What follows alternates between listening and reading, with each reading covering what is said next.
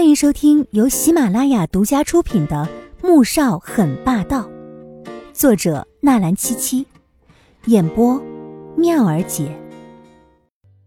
第四百零一集。现在的情况对他越来越不利了。如果小五再恢复记忆，那他就输了个彻底。不行，他不能如此被动，一定要将主动权掌握在自己手中。小五。我这段时间正好休息，你的行李我去拿，正好看看你们新住的地方在哪儿。左英又走到黄天武的身边，手臂一捞，将他带进怀中。黄天武尴尬极了，又不好推开，只得呵呵笑了两声。你们没什么事的话就出去吧，我还要工作呢，不然到时候品牌启动会上我叫不出好的作品，那可就丢人了。宋月影还想和女儿说些什么，但想到这里毕竟不方便，于是忍了忍，决定晚上再找一个时间。到了下班的时候，黄天武从公司里面出来，就看到自家大哥开着一辆全新又惹眼的黑色布加迪威龙停在路边，帅气的朝他招了招手，顿时引得经过的妹子一阵轻呼尖叫。他捂着脸，恨不得不认识这样的大哥。慌慌张张的坐到副驾驶的位置。哥，你怎么弄了一辆这么骚包的跑车？刚买的。黄天觉挑挑眉，妹子抢手就是好啊。车子别墅自有人送上来。这辆车全世界限售三台。等他知道这个消息的时候，所有的车子已经被抢完了。没想到穆萧寒竟然眼也不眨，就将车子送了过来。不过，就凭一辆车想得到他的妹子，哼，哪儿有那么容易啊？这个得好几百万吧？他摸了摸车子的座椅，感叹了一声。黄天觉白了他一眼，切，得再加个零。几千万？你怎么这么败家？爸爸妈妈知道吗？黄天武顿时瞪大眼睛，黄天觉却是无语了。他好歹是帝都三大财团之一的总裁，一辆这样的车算得了什么？要不是没赶上，早就是他的囊中之物了。不过现在也不晚，这不就有人亲自送上门来了吗？哎，对了，你什么时候在这里购置的产业啊？我怎么不知道？哦，早两年之前买的，一直放着没管。现在你在这边，总不能有家不住去住酒店吧？黄天觉十分淡定的说着瞎话。他才没有那么多闲工夫到处购置房产。黄天武倒是开始憧憬起来，不知道新家是个什么模样。只是，当车子一路从市区上了环线，又沿着海边的公路前进时，他顿时有种不好的预感。你，说的新家就是这儿啊？黄天武指着“龙井台”三个字，张了张嘴，一副震惊的神情看着他。嗯，是啊，怎么了？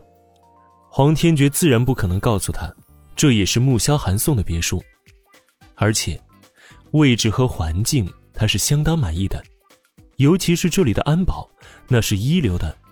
等以后有时间了，还可以带着阿雪过来度假。哼，没，没什么。黄天武是真不敢告诉他，穆萧寒也住在这里。黄天觉是真不知道。否则是绝不会收下这栋别墅的。当然了，后面等他知道的时候也晚了。进了龙井台，黄天武看着车子越往里面开，心就越来越紧张。好在，隔着穆萧寒所住的那一栋还有一段的距离，只是等他进去之后，走到后窗一看，整个人就不好了。原来，他们的房子就在穆萧寒的房子正下方。穆萧寒此刻正在墓园，听到龙井台那边汇报说他们已经入住了，于是缓缓勾起唇角。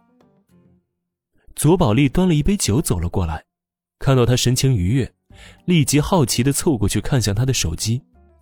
夏寒哥，和谁聊天呢？这么高兴？你是谁？穆萧寒脸色倏然冷了下来，左宝丽满脸殷勤的笑意僵在脸上。瞬间变得十分难堪。我是左副总统的女儿左宝丽，你难道忘了吗？那天在穆爷爷的大寿，我还去了呢。后来还和你一起送阿姨去了医院。